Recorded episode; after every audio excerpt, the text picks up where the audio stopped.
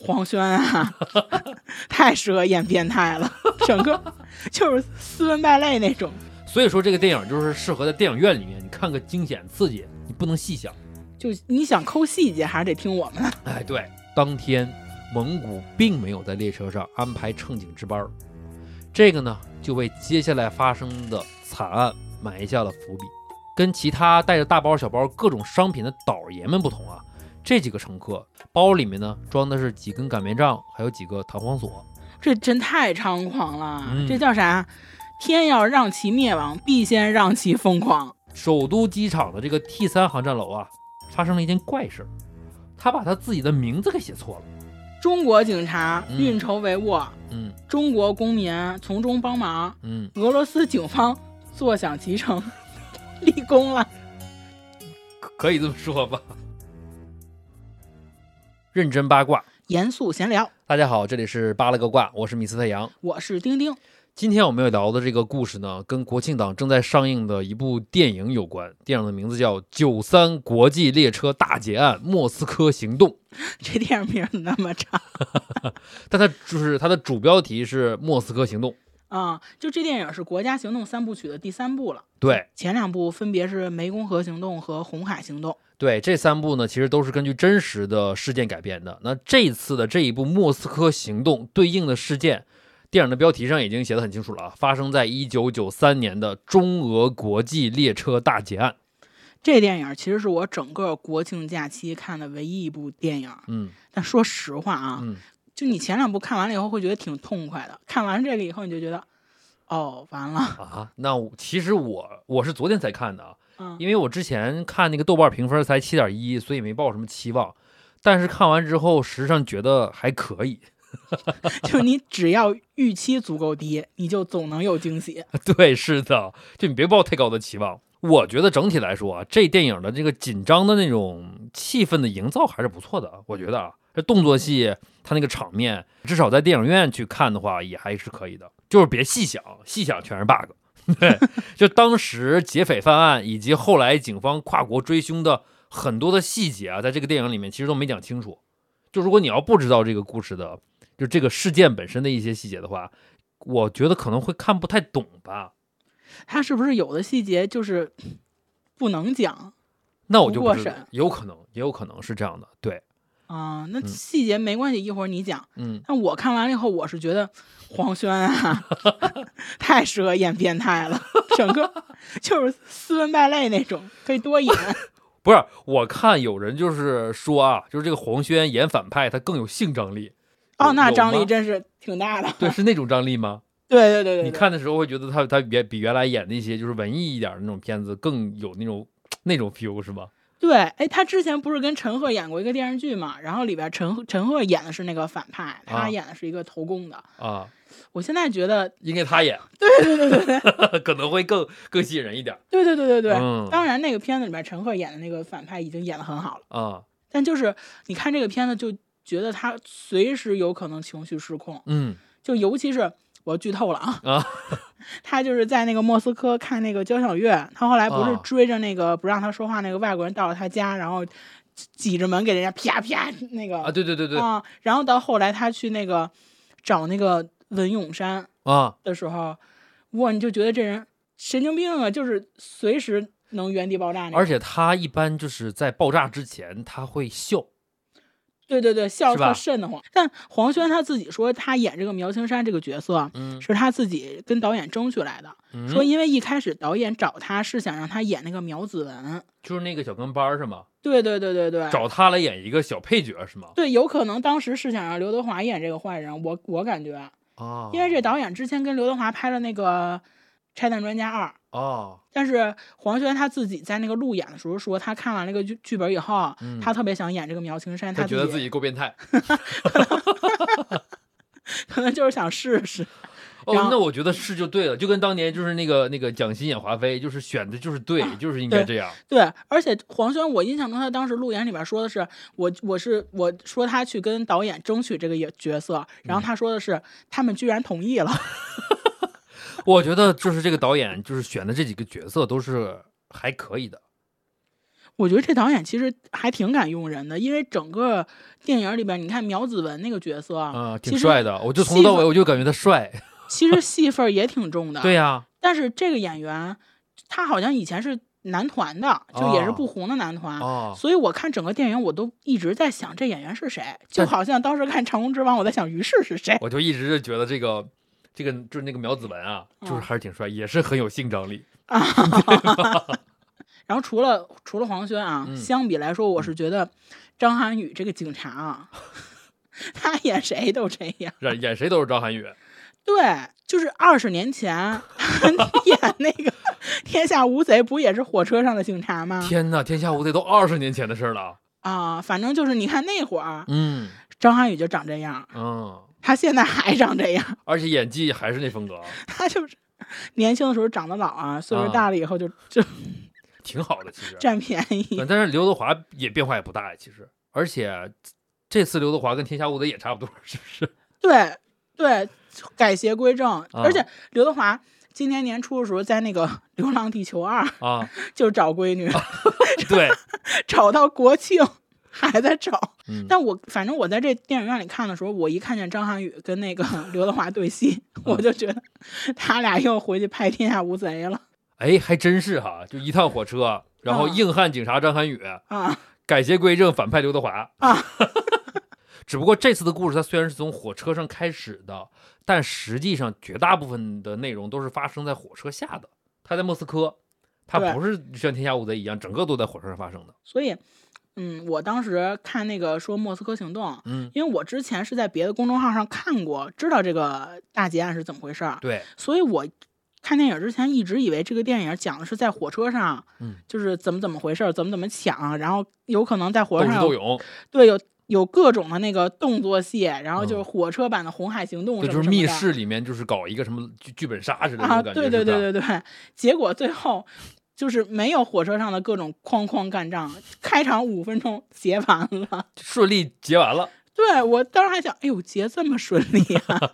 所以这片子的主题叫这个莫斯科行动，莫斯科行动嘛，人在莫斯科行动的，不是在那个火车上行动的。哦，对吧？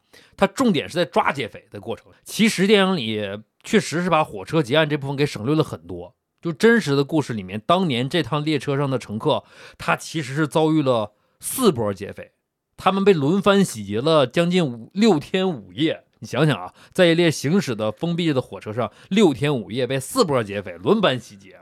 我要在这车上，我精神崩溃了。我对呀、而且后来追捕逃犯的这个过程，其实也是很传奇的，就是从案发到主要的案犯全部被抓获，整整用了十九年。这是九九九93年，三年，对，十九年就到了二零零二年，一二年，二零一二年。一二年，对，哦，离咱这么近这个事儿。对呀，是啊，哦，那你展开仔细说说吧。对我们跟那个电影做个对比。好嘞。那这个故事呢，其实是要从一列行程超级长的列车说起。早在一九五四年，咱们中国和当时的那个苏联之间呢，就开通了一趟中国最早的国际列车，叫 K 幺九次列车。这趟列车呢，它是往返于北京和莫斯科之间，当时叫做东方号。不过呢，今天的故事主角不是 K 四九次列车，就是一个铺垫啊，就是之前就是有这么一个，就是这 K 十九次列车的开通的五年之后，也就是一九五九年，哎，通车了另外一趟同样也是连接北京和莫斯科的跨国列车。这个列车呢，号称中华第一车 K 三次列车。这趟车呢，途经中国、蒙古国，还有当时的那个苏联，全程有七千八百一十九公里，是中国应该也是目前啊中国行程路线最长的一趟列车，就它现在还有。它单程的运行时间能达到一百三十一小时三十一分钟，算下来大概就是六天五晚。就是你坐这车去一趟俄罗斯，这个十一黄金周结束了 对，而且你还没回来呢。啊！我刚到呢。而且这趟车到现在，它刚才也说还在运营，票价差不多是六千多人民币。六千多，我直接坐飞机不成吗？你看你这格局，你坐飞机那叫出差，现在坐跨国列车的乘客，他一路是要欣赏这个中国呀、蒙古啊、俄罗斯沿途的风光的。懂吗？旅行不是，那你只能夏天，你冬天去的话，不不，你要看的是那个整个大西伯利亚的那种风光啊，去那边就是要看那种你平时看不见的风光的。那你冬天去不是基本上都不用到蒙古，到了内蒙古就是雪了 那不一样，你看过之前前几年徐峥的那个电影《囧妈》吗？啊啊！他讲的就是他跟他妈妈乘坐的就是这趟 K 三次列车。哦，对对对，那老太太就非要坐火车。对，还有什么贝加尔湖什么之类的沿沿途。而且现在就是我看我还搜了，携程上有那种旅行团，他会给你那种定制行程，就是坐这个 K 三次，他会沿路就是浏览风光，大概的一个人是三万多，快四万块钱。哎，这车现在没有人抢了吧？我也想。都买不着票，就是不是抢不抢的问题，是根本就买不着票，你得抢。我也想去，哎，这不错，三万多四万。而且就是像包括那个囧妈里面讲的，就很多都是老年人会喜欢坐这个车。一个就是说这样行程不累，就你上车就睡觉，对吧？很很好。再一个就是说很多年纪大的人，咱们父母辈那些人对俄罗斯苏联啊，他是有那个情节的。所以就是这个车这趟车的旅行对他们来说，其实是有那种 人生的意义是更大的。哦，他们在车上唱着卡秋莎。哎，对，是的，电影里面不就是这样的吗？对吧？就是扯远了。主打的就是一个扯闲篇儿，是吗？对。回到当年啊，时间哎，就是不是说它是一九五九年通车的吗？那时候还叫苏联呢。嗯。这时间就到了九十年代初，苏联解体了啊。然后那个时候，俄罗斯它这个社会呢非常动荡，经济实际上是很衰退的。你那时候还小，你应该不记得。我大概也小，就是但是稍微还是有那么点印象的。就那个时候，俄罗斯几乎是完全没有轻工业的。然后咱们中国这边呢，实际上已经改革开放经过了十几年了，经济呢是正在迅猛的发展，各种的商品实际上已经很丰富了，琳琅满目，尤其是轻工业这种产品。啊，义乌小小商品批发市场，那时候可能还没义乌呢。反正但是就是跟俄罗斯相比，就咱们的这个国内的产品啊，从家用电器到日用百货，哪怕就是一盒火柴，就咱们国家的一盒火柴，对俄罗斯的老百姓来说，那都是非常抢手的。那他们也是没见过什么东西。哦，我跟你说，我记得啊，那个时候我爷爷经常代表他们公司去俄罗斯出差谈合作。当然，他去的不是莫斯科啊，因为我们家在东北嘛，黑龙江。然后他是去的那个，呃，叫满洲里那个口岸，出去不就是俄罗斯嘛？他会经常去那边。他就是跟我说，他每一次去都会给那边的朋友带好几箱子的礼物。我看到过，就箱子里面塞的都是啥，你知道吗？就毛巾呐、手套啊、袜子呀这种。基本上都是咱平常看起来特别普通的那种日用品，那他们过的真的什么日子？就感觉就就接近那个穷亲戚了，对对吧？我记得当时我爷爷说啊，他那时候每次就是从那边口岸一出关，就有好多当地的小孩围着他，然后伸手喊什么“大大大大 ”，什么意思？他们是管他叫大爷的意思吗？不不不，他们管他要大大泡泡糖，哦，对吧？然后我爷爷回国，哎，那个时候他也会带一些俄罗斯当地的特产。我记得每次回来都会给我们带一些什么巧克力呀，他还会买那种就是毛毛皮的那种帽子、大衣，就是他真就是就是真的是动物的哦，对，因为他们那边能打熊，对，盛产。然后还有这个 我印象特别深，还有一把猎枪，猎枪？就真能打那种是吗？就真的猎枪，这俄罗斯特产啊，应该是吧？你爷爷干嘛的呀？不，我爷爷就是一个就是遵纪守法的好公民呐。对吧？主要那个时候咱中国还没禁枪呢，咱们是九六年开始正正式禁枪的啊。对，然后他当时买这个可能就是单纯觉得好玩，买回来收藏的吧。也也可能是人家那边合作方送的。那我就不知道了啊。反正就是这事儿，就是为什么我会有印象呢？我不记得当时买回来的印象，是前两年，就前两年，真的就是我妈给我打电话。然后就跟我说，说我去你爷爷家那老房子收拾的时候，在床底下，就是那个床的那个柜床柜啊最深处，发现了一把猎枪，特别震惊。我妈说她当时都吓傻了，就是连夜就去派出所上交了。不，那必须得交，你这不交，万一哪天被发现了，你这性质就变了。对呀，而且这他去派出所还被就是警察叔叔、民警同志就是问了很详细的问呢。我妈当时都已经。哪见过这场面呢？就是我也不知道啊，真的不知道，就忘了，又又跑题了。就刚刚才说哪儿了？刚才说你爷爷上俄罗斯给人送 日用品，然后小孩要大把大大泡泡糖。啊，对你就是说咱那时候你就想想，我爷那时候脑子是不是不够灵活，格局是不是有点小？就当他在那儿免费送礼物的时候，有不少人哎在这里头其实看到了商机，当起了。国际倒爷。倒爷这个词儿你知道吗？那 就现在九零后都不知道什么意思，可能不知道，别可能肯定不知道。就九零后的北京孩子啊嗯有可能知道，嗯，九零后的其他地方的，应该不知道了。就是但凡知道这个能听懂我刚才说啥意思的，都是奔四张的人了，就孩子快中考了至少奔四张，啊，对吧？对，那就给大家解释一下啊，就这个倒爷，这个是当时那个时时代背景下的一个产物，就是说白了，就是把一个地方的商品倒腾到另外一个地方，那个地方就是稀缺这种商品，然后他就可以高价的卖，赚个差价，那现在也有这职业呀，就是中介呀、代购啊，就是一个中间商赚差价嘛，就是。对对对，就是不过那个时候。就跟现在的这个中介中间商相比啊，那个时候的国际倒爷那是真赚钱，而且赚的都是快钱。据说啊，当时去俄罗斯做生意的，一个礼拜能挣一辆奔驰。你要是穿着一条旧牛仔裤到了到了俄罗斯，当场脱下来能卖一百美金。我能穿十条去，一下火车就一千美。哎，真的，那时候是有的人，就是他为了省那个运费，就是他去卖货，他不是得有行李的费嘛，他有行李的限制啊，或者得交运费，他就是尽量把能穿的衣服全穿在身上，就七八件儿，就能套多少套多少，就是能啊多穿一件就多卖不少钱呢，真的，那个时候美金和人民币得一比八吧，一比十。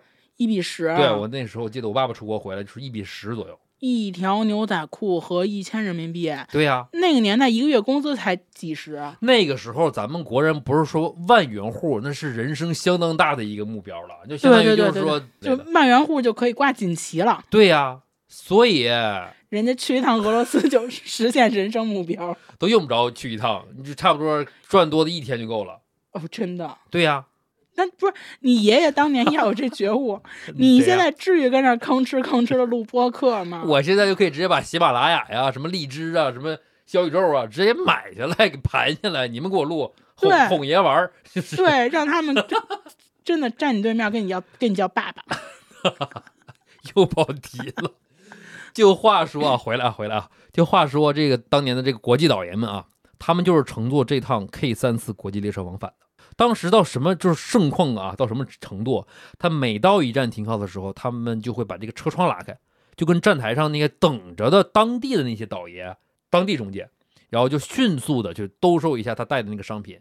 你基本上就是被抢购。你要是货带少了，就没到终点站莫斯科呢，你这东西就已经卖完了。哦，我记得黄轩他们上车的那站嗯，是有这么一个情节的，对对对？就很快，就是黄轩他们上车的时候，他展示了一下，当时就是车一停，哦，窗户一开，所有人对都在下边就是买东西，就是不知道的以为可能就是像咱们现在似的，就卖那个什么方便方便面火腿肠之类的，哦什么水之类的，但实际上不是，是他们在买车上的那些人的货物。哦，就你想，他在一站能停几分钟，他要迅速的成交，所以基本上是不砍价的。哦，那你要不讲，一般人 get 不到。所以我就说，这个电影里面其实有很多很多的细节。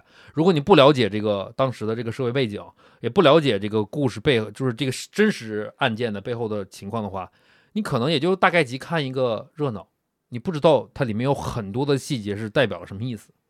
对嗯对，尤其是现在年轻的孩子完全不懂。嗯，对啊，你就比方说电影里面有那个刘德华倒卖战斗机的那个情节，就冷不丁看我当时，你说会不会感觉就太扯了这事儿？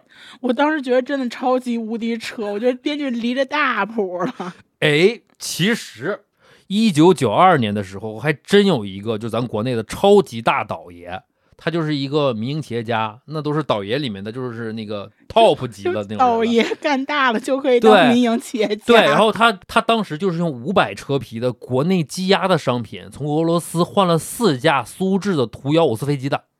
四架，对，当时就是真事儿，这是还上那个报纸了呢。所以这编剧只搞了一架战斗机就保守了，是吧？对呀、就是格局小了呢，其实还。那既然有这么大的商机，这趟 K 三四跨国列车当然很快就已经举国闻名了。但是人怕出名，猪怕壮，这趟车很快就被不法分子给盯上了。就毕竟这个车上集中了这么多，那真是日赚斗金的倒爷，而且那个时候都是现金交易，而且都是美元。所以这车就是一个移动的现金金库。对呀、而且啊，这趟跨国列车它在安保上也有一个非常大的漏洞，啥呢？就是按照规定，就是中方的乘警，你中国的警察嗯，是不能够随意的进入别人国家的境内去跨国执法的，对吧？就是现在应该也是，对吧？所以在咱们国内这段呢，车上它是有这个警察，就是乘警，他保驾护航的，嗯就是相对来说比较安全的。但是到了这个内蒙古的二连浩特站，就是中国境内的最后一站，过了这个二连浩特，马上就就到蒙古了嘛，嗯，对吧？然后列车上的中国乘警们就会在这一站，就是在边境就下车了。按理说，就是相当于说我把我这辆车的这个安保的这个权限就接给了蒙古了，对给了蒙古那边的乘警去接管了嘛，对吧？然后这过了蒙古就是到俄罗斯，然后俄罗斯那边呢，它是有一个规定，就是说呀，这列车上不能有警察，就他们的火车上没有警察，不知道现在是不是啊？但当年是这样的。然后呢，如果车上万一出事儿了，你就只能等车到了下一站的时候，由当地的地方的警察上车来解决问题的。不是那坏人早跑了，对呀，本来是个移动金库，嗯现在还改裸奔了。所以这 K 三次跨国列车，它既是国际倒爷们致富的天堂，也是很多不法分子们打家劫舍的天堂。就是个天堂，对，而且啊，这个列车上很多被抢劫过的人，他因为害怕在这个异国他乡语言不通啊，或者怎么样的，法律也不懂啊之类的，他如果报了案，哎，万一这案子没解决，那日后这个劫匪可能会来报复他，所以很多人即使被抢了，他也不敢出来指证劫匪，所以就是这样一个你抢，然后我不敢报，又没人管，所以就就变成一个恶性的循环，这么下去了。所以最终就导致了，在一九九三年五月二十六号那天发车的 K 三次中俄跨国列车，成了这个车上乘客们一生难忘的噩梦。就在当天夜里呢，K 三次列车停靠在了中国境内的最后一站，刚才说了，内蒙古的二连浩特站。乘警们呢，按规定全部在这一站下了车。随后呢，这列车就驶入了蒙古国的境内。好巧不巧，当天蒙古并没有在列车上安排乘警值班儿，这个呢就为接下来发生的惨案埋下了伏笔。到了夜深人静的时候，一伙劫匪突然之间从包厢里冲了出来，他们手持着匕首、长棍或者是那种瓦斯枪，迅速的分成了两波，分别向各个车厢去进行抢劫。那整个列车里充满了尖叫声和劫匪们凶狠的威胁声。但是车上你要注意啊，没有警察。胆小一点的旅客一看到这个刀啊、枪啊，哎，去指着你了，那马上就正常就会把钱都交给了劫匪，对吧？我当我要是我的话，我也会就保命要紧吧。遇到那种拒不配合的乘客，劫匪们就会把这个乘客捆绑起来，然后毒打一顿，然后再去搜身，最后还是说值钱东西通通拿走。就这样，从蒙古国的边境城市扎门乌德。一路抢到了蒙古国的这个首都乌兰巴托，历时将近十个小时。就这群劫匪啊，几乎把车上所有的这个贵重物品呢，就是洗劫一空了。十几个小时足够你去洗劫了，对吧？还没人管。甚至车上有一位女乘客，她被这个分成两波的劫匪连续强暴了两次。不，这有点太过了吧？嗯，真的，我要在这火车上，吓死了，我已经。要不然说这国际倒爷，他们其实也是知道这个车上，因为有有劫匪这事儿不是今天刚发生的嘛，对吧？他们也是知道这个车上有风险的，但应该没有想到会有这么大的风险。而且重点是，这还只是当天的第一波劫匪。哦，还有后边的。对，刚才说啊，是五月二十六号的深夜，一直到了这个十几个小时，到到了中午，二十七号中午，到到这个蒙古国首都乌兰巴托了。嗯，这波劫匪，哎，相当于是满载而归，从乌兰巴托下车了。可乘客们呢，还没从刚刚这十个小时的这个惊恐中缓过神来呢，噩梦呢，很快就又降临了。这个车呀，到了二十七号晚上十一点半的时候，停靠在了伊兰斯卡雅站。从这一站上来了两波劫匪，一波劫匪的头目呢叫朱兴金，外号叫朱三儿，是个男的。嗯，另一波劫匪的头目呢是个女的，叫赵金华，外号叫二姐。张歆艺。小姨，我告你，小姨，人来告你啊！据说呀，这个朱兴金和赵金华是情侣关系，但是我就是在查到的所有的资料里面，把他们都算成两波劫匪，就可能是各带了一伙人吧。所以他俩不能叫情侣关系。合作伙伴关系，嗯 对吧？这个赵金华就这个女的，她早年呢是在这个北京西单的百花市场摆摊卖服装的，哦，那个时候好多北京人都是这么发家的。九十年代初吧，嗯，对吧？就是倒腾那时候做服装生意真的很赚钱，只要你能吃苦。李成儒就是这么发家的。李成儒对，就演戏那个，是吗？对他最开始哦百花市场练摊儿的。啊，所以正常他去摆就是在百花市场卖服装已经挺赚钱的了。嗯但是呢，就在这个这个大劫案发生的一年以前，也就是一九九二年吧左右吧，这个赵金华他就听说呀，做国际倒爷来钱更快，于是他就以这个自费留学的名义申办护照，他到了俄罗斯。然后当年呢，一些国际的倒爷啊，他有钱了之后呢，就是在莫斯科当地赚了钱之后，就会在当地的赌场去赌博，就是这个场景在那个莫斯科行动里面也有展现，啊就他们要去劫的那个赌场，啊，就是当时有很多中国人会去赚了钱去那儿赌博，这都是真实的。这个赵金华呢，就这样把他赚到的钱在赌场里面，哎，不出意外的话就都输光了。人性贪婪啊，这都叫。可是呢，就是他又不想，就是辛辛苦苦再重新白手起家，重新创业，于是他就打起了在这个他经常坐的这个 K 三次列车上偷东西的念头。那一开始呢，就是他只是那个小偷小摸，但是呢，他发现啊，他偷东西这个钱呢，就根本就不够他挥霍的，所以他后来就越来越贪心，胆子呢也越来越大，就开始明目张胆的抢劫了。有没有可能他之前在车上也被别人抢过？嗯，然后他发现这来钱快，自己也变成劫匪了。但就甭管他是不是以前是受害者，但这个都不是他变成劫匪的理由，啊，对？吧？就再说回当时的这个列车上啊，就是他俩不上车了吗？嗯，其实经过第一波，哎，将近十个小时的洗劫之后呢，车上的乘客就已经没什么钱了，对吧？嗯都已经被抢光了嘛。但是这个朱兴金和赵金华这两波劫匪，他肯定不会善罢甘休，就我反正我来都来了嘛，对吧？还有大把的时间让我去作案，所以他们就命令手下必须把这车上乘客的油水都给我榨干。就这样呢，这帮人拿着这个高压警棍，对着车上的乘客是一顿暴打，命令他们把衣服给脱了。最终在一些乘客的内衣里面找到了一些应急的钱。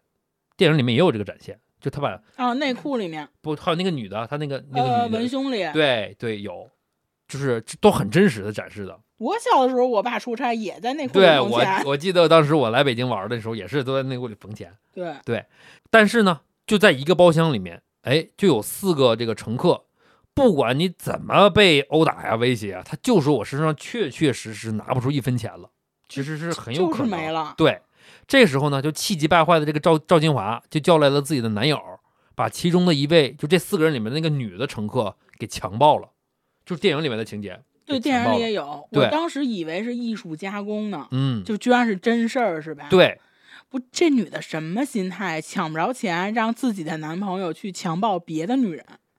这就是咱正常人无法理解的变态嘛。她要不变态，她也干不出这些后面这些事儿来嘛。嗯，就这样，哎，朱兴金和赵金华这两波劫匪在车上，你知道吗？一直待到了五月三十一号，就是二十七号晚上，二十七号晚上嘛，完了完了，可能三天。啊，哎，不对，二十七号到三十一号，二十八、二十九、三十、三十一，四天。就一直没人管，什么四天。可说是呢，我就是也理解不了，怎么就没人管管呢？而且这事情还没完呢，到了三十一号，这列车就已经驶入了俄罗斯境内了。啊、哎，这时候第四波劫匪带着瓦斯枪上车了。这波劫匪的头目叫牛顿。那他上车的时候啊，嗯，那三儿和那二姐还没下车呢，对，那不是撞上了吗？对呀，那他们自己不查一下吗？就本以为同行是冤家是吧？这明目张胆的，就是呛行，肯定是有冲突对吧？对啊，可是没想到，就是万万没想到，就这几伙劫匪，他不但认识，甚至他们还有一套道上约定俗成的规矩。他们是个矩阵。矩阵号是吧？就这牛顿团伙上车之后啊，他就发现，哎，这朱星金团伙啊这是在车头的位置，就这四天了，啊又到车头去了啊。然后呢，他们就决定，就命令自己的手下就从车尾的这边开始打劫。然后呢，这打这劫匪们一见面儿，哎，就是两波劫匪一见面还打了个眼色，还加三明治？就开始分头行动。对对对，就可以说非常的默契。而且这两帮人呢，他也不是第一次合作了，就他们之前甚至还相互交换过情报，车上谁最有钱呢？谁带了什么货呀？谁带了多少钱呢？哎，都门儿清。那不就文咏珊那个角色是吧？对，上车踩点儿，记下来之后，然后交给劫匪。对，就是这都还原的非常到位。而且就是这文咏珊后边咱还提到呢啊，嗯，据说当天在某一节车厢里面，就是有四个男乘客，他实在是受不了这没完没了 连续被抢劫了，我真是受不了了。然后呢，于是就跟就是这帮劫匪起了冲突，那把劫匪啊就就从他们自己的包厢里面给打出去了，就真的打出去了。不，那不是终于有人奋起反抗了吗？对呀、然后就是把把门给关死了，因为就是让防止他们再进来嘛。嗯，但这个时候，就那个女的那个赵金华，她一看就是哎自己人被打了呀，她又带了十几个手下去砸门。哇，大姐大呀，这是。对呀、那这个几个乘客一看就太危险了吧？这门一旦被砸开，那就是多轻则缺胳膊少腿，断则连命都没了，对，对吧？那于是就情急之下，就趁这个列车当时是刚刚驶入，应该是俄罗斯不久，还没开快呢，啊，就趁着这车还不快，就把那个车窗给砸碎了，跳窗逃跑了。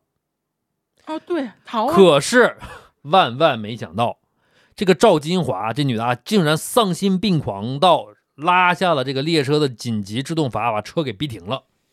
那电影里边黄轩也让拉了，是吧？嗯但是就是那是电影啊，就说现实里面，嗯，他脑子有病吧？就你稍微想一下，你不能干这事儿，你后边如果再来火车呢？就是，而且我觉得你但凡你冷静一点的话啊，你把这个火车一拉停，那这事儿就大了呀，对啊，就是就很难不让就是官方知道了这事儿，对吧？你你之前是打劫车上的乘客，你嗯一拉停就变成了抢劫，就是把整个火车劫走了。对呀、就感觉这女的就是情绪一上头，啥事儿都干得出来。她逼停了列车之后啊，就这个赵金华就带着几个手下一下车啊，就是就是那时候已经上头了啊，就不行，你们跑了，就是你，我就是一路追过去，那就那四个乘客，在光天化日之下把这四个逃跑的乘客乱棍打成了重伤，还把其中一个人捅了几刀，就直到自己解气了，这几个劫匪才回到这个火车上继续开起来，奔莫斯科去了。这真太猖狂了，嗯这叫啥？天要让其灭亡，必先让其疯狂。对，没错，就这事情的转折，其实就在这个时候开始了。就是那几个乘客不是被打成重伤，还有人被捅了吗？嗯，但是幸运的是，这几个乘客很快就被当地的这个居民发现了，而且送去了医院。然后当天呢，就是当地人就报警了。啊，到了六月一号，这列车刚到莫斯科没多久，就这朱兴金和赵金华就被莫斯科警方给逮捕了。就是这俩人一直就没下车，就坐着这车回回莫斯科了。对，而且中间还逼停了火车，晚上还让人报警了，就是最后被抓住了。俩没头脑。但是他不是说一下车就被抓住的，就是有些资料里面写的是当场被抓了，有一些资料里面写的是说他追捕了几天，啊，就是还给反正就是给他俩抓住了，啊锁定了他俩。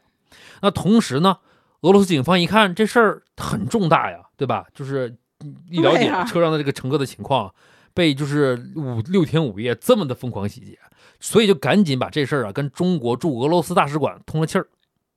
到了六月三号，也就是两三天之后，大使馆就把这件大案以特级密函的形式紧急的汇报给了中央政府，就咱们国家的中央政府。嗯，党中央对这个案件呢就高度的重视，认为如果不尽早破案并且予以严惩，不但不足以平民愤，而且也丢中国人的脸，我真的是丢大脸了。而且还影响了改革开放那十几年以来的那个成果。而且九三年是北京第一次申奥的坎节儿啊。对呀，这国际影响多不好啊，对，对吧？于是第二天，哎，就成立了由公安部刑侦局、铁道部公安局还有北京市公安局组成的 K 三次国际列车专案组。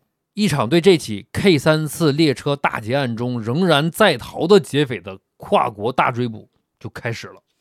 国家终于出手了。对，我们观众终于要解气了。对，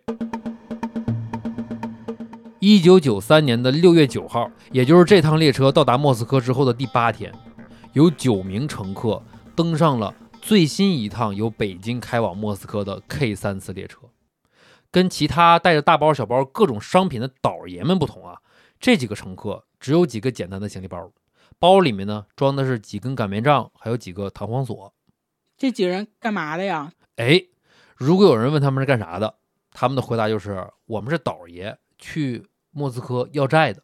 哦，张涵予。对，这九名特神秘的乘客啊，就是公安干警。他们此行的目的呢有两个，一个呢是暗中保护他们这趟 K 三次列车上乘客的安全，二呢是去莫斯科抓捕中俄列车大劫案里面那些丧心病狂的在逃的劫匪。他们是去逮丧心病狂的劫匪的，然后他们带的是擀面杖和弹簧锁。这个里面其实是有原因的啊。刚才不是说，当这个六月一号这个列车到达莫斯科之后，就是那个劫匪朱兴金和赵金华等人不是已经被俄罗斯警方抓捕了吗？嗯，所以就是当时那个专案组就决定兵分两路，一路人从官方渠道协助莫斯科警方对他们已经抓捕到的这些犯人进行审问，另一路人马就是这九个人组成的暗中抵达莫斯科的秘密行动小组。它既然是秘密行动，自然就不能太张扬。不是，他已经明面上跟俄罗斯警方有合作了，他嗯为什么还要有个秘密小组？他是信不过老毛子吗？哎，这个时候就是也是当时的一个背景，就是因为中俄两国的法律有很大的差异。嗯，在俄罗斯那边，犯罪嫌疑人被拘留的时间只有四个小时。如果这四个小时里面没有受害人出来指证，那警方就必须放人。哦，我记得电影里边他们。最开始把那个刘德华在一起的时候，刘德华也说什么什么时间到了你们就得放我，什么？而且呢，当时中国如果需要引渡犯罪嫌疑人，他必须经过俄罗斯内务部还有这个国际刑警的协商。同样的是呢，在这段时间里面，如果没有受害人指认，嫌疑人也将被释放。咱们前面不说了吗？很多中国游客被抢之后，因为怕被打击报复，他们是不敢站出来指认的，所以就很容易就是说我去了之后，不但抓不到劫匪，而且还会打草惊蛇。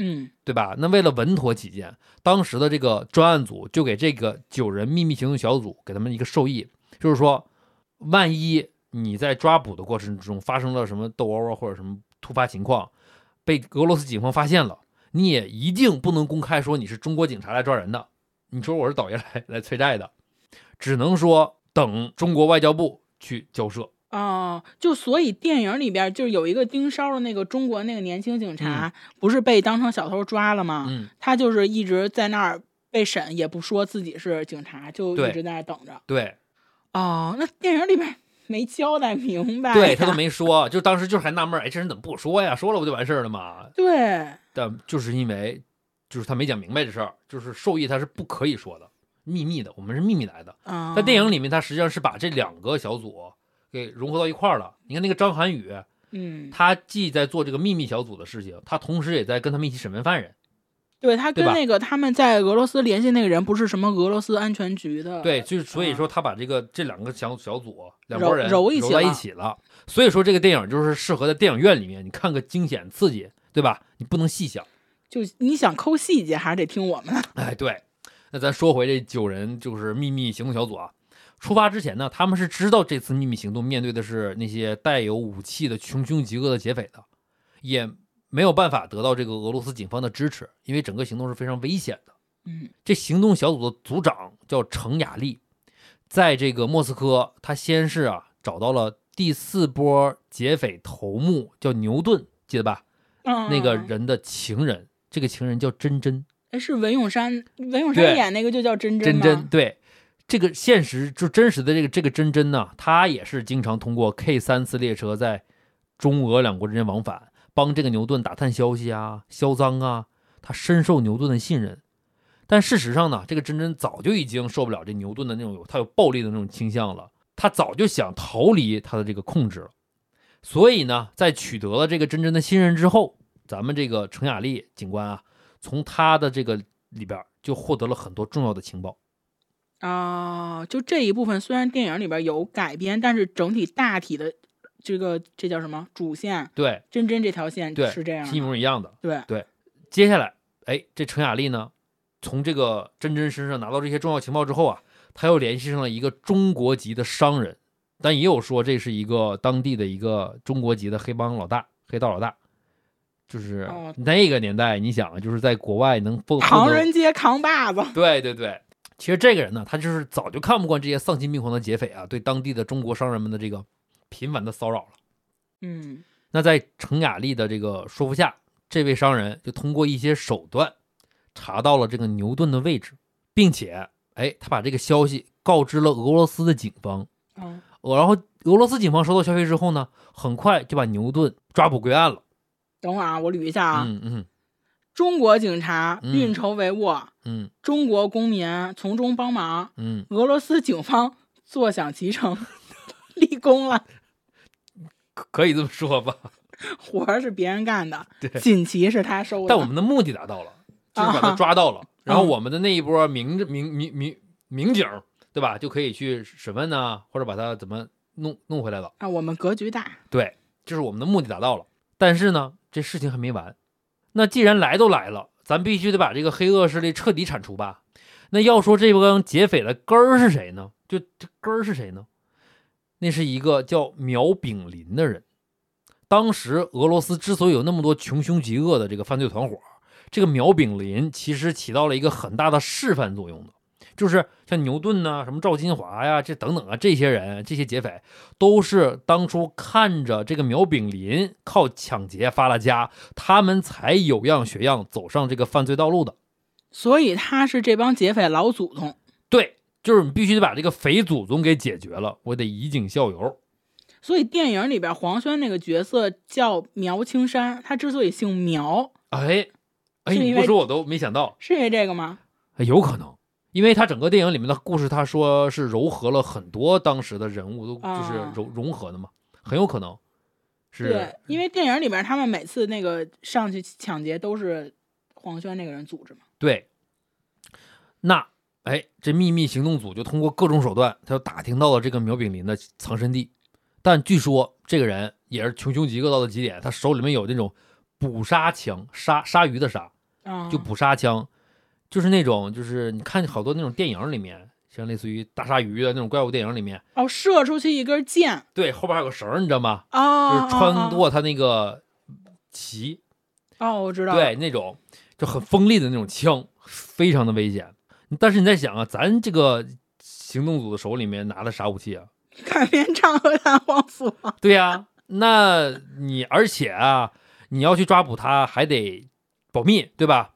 悄无声息的秘密行动，可以说这个难度和危险性抓捕他的话非常大。对，而且没有后勤保障呢。在对呀、是啊。但是好在啊，因为得到了非常准确的情报，当天非常顺利的就把这个匪祖宗苗炳林给抓捕了。啊，大功告成了，呃，并没有，还没有对你把他抓住了，但是后边还有一个大问题啊，你想到吗？就是怎么把苗炳林给羁押回国内受审啊？你让他伏法呀？靠回来呀。警哎警察不都那么带犯人哎，吗？没那么简单啊！因为当时啊，中国跟俄罗斯的警方还没有国际刑警这种引渡机制，嗯再加上咱你要知道啊，咱们抓他的时候是没有对俄罗斯方面公开的，是秘密行动，对吧？你这没法通过外交部啊、公安部啊这种官方的部门去沟通的。啊，所以如果嗯我们这个拘捕了这个苗炳林，如果被俄罗斯警方发现，在俄罗斯警方的眼里，我们这个就是跨国执法，非法拘禁跨国执法至少是，就是是是有外交方面的问题的，啊。那就没办法了，就是你引渡肯定是不可能了，就只能是说，哎，秘密的给他带回来。当然，这苗炳林他们呢，应该大概其是知道中国之间是没有这个引渡机制这回事儿的。然后因为啊，在押送他们这个路上，你是不能给他们戴手铐的，也不能限制他们说话的，因为你啊要不能那么明目张胆的，就是露出这个马脚嘛，对吧？万一哎，他们要是在火车里啊，或者是其他人多地方大喊大叫啊之类的，引起了这个俄罗斯警方的注意，那就变成一场外交危机了。那所以最后咱怎么给他带回来呀？哎，就是又说到这个秘密行动小组的组长程雅丽了啊，他想了个招儿，他托人呐从北京运了几箱啤酒到莫斯科，嗯对吧？引渡的当天，这陈雅丽呢就邀请他认识的几个莫斯科的警察来站台，说呀，哎，我有礼物要给你们。然后这礼物是啥呢？就是这啤酒。啊当莫斯科的警察来这个站台取啤酒的时候呢，啊，就当着这个苗炳林这帮要带回来的劫匪的面，就非常热情的跟当地的警察呀握手啊、合影啊，就哎就那种。就演戏，他让那帮劫匪以为带他们回国这个事儿是两个国家沟通过的是官方的，啊，他让他们以为俄罗斯警察是来看着他们走的。对，所以呢，就是演了一出戏，让这个劫匪呢，让苗美玲他们就是打消了这种，你们就别想着说我我玩什么花活啊什么之类的事儿了，你就安安静静的跟我走吧。哎，这警察叔叔牛逼啊！，对呀，那这案子就算圆满结束了呗，呃，也并没有结束。都上火车了还不成？哎，对，那如果还没结束的话，那就是电影里边、嗯他们在换那个车轮的时候，嗯，又有同伙去劫他了，这也是上火车真事儿是吗？那也是并没有那么刺激的，哦 并并没有。就这苗炳林他们确实就是被顺利的带回国了，并且被依法的审受审了，我伏法了。但是在后边啊，就是还有就是挺神奇的事儿，就是冥冥之中自有天意的那种事儿。就是咱开头不是说了吗？这个案子其实直到最后，所有的这个逃犯都被抓捕归案，他整整是用了十九年。嗯，对吧？这里面有个小故事，就二零一一年的七月，也就是这个九三中俄国际列车大劫案案发的十八年之后，首都机场的这个 T 三航站楼啊，它那个边检的那个地方，发生了一件怪事儿。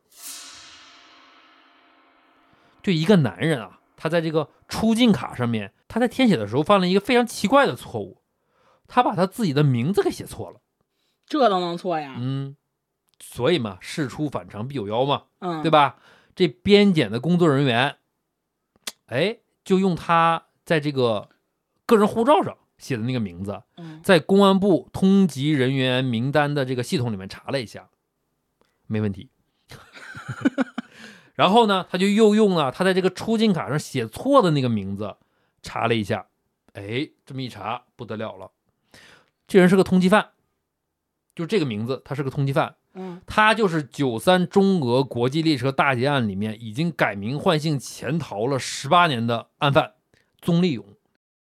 就是那一天，就是二零一一年七月二十二号那天啊，他本来打算是去澳门去赌博的，你这不狗改不了吃屎是不是？但不知道什么原因，在填写出境卡的时候，他就鬼使神差般的写下了宗立勇这个他已经十八年都没有用过的名字。这冥冥之中啊，自有天意，他就是在那一瞬间，嗯可能是哪儿的一个神明附了他的体，嗯，这就叫恶人自有天收。没错，就于是他就被抓起来了。到了又过了四个月，就是二零一二年的一月十号，就这个案子里面的最后一名逃犯，就是一九九三年五月二十六号 K 三次列车上第一波劫匪的那个头目，叫邵迅，他也终于被缉拿归案了。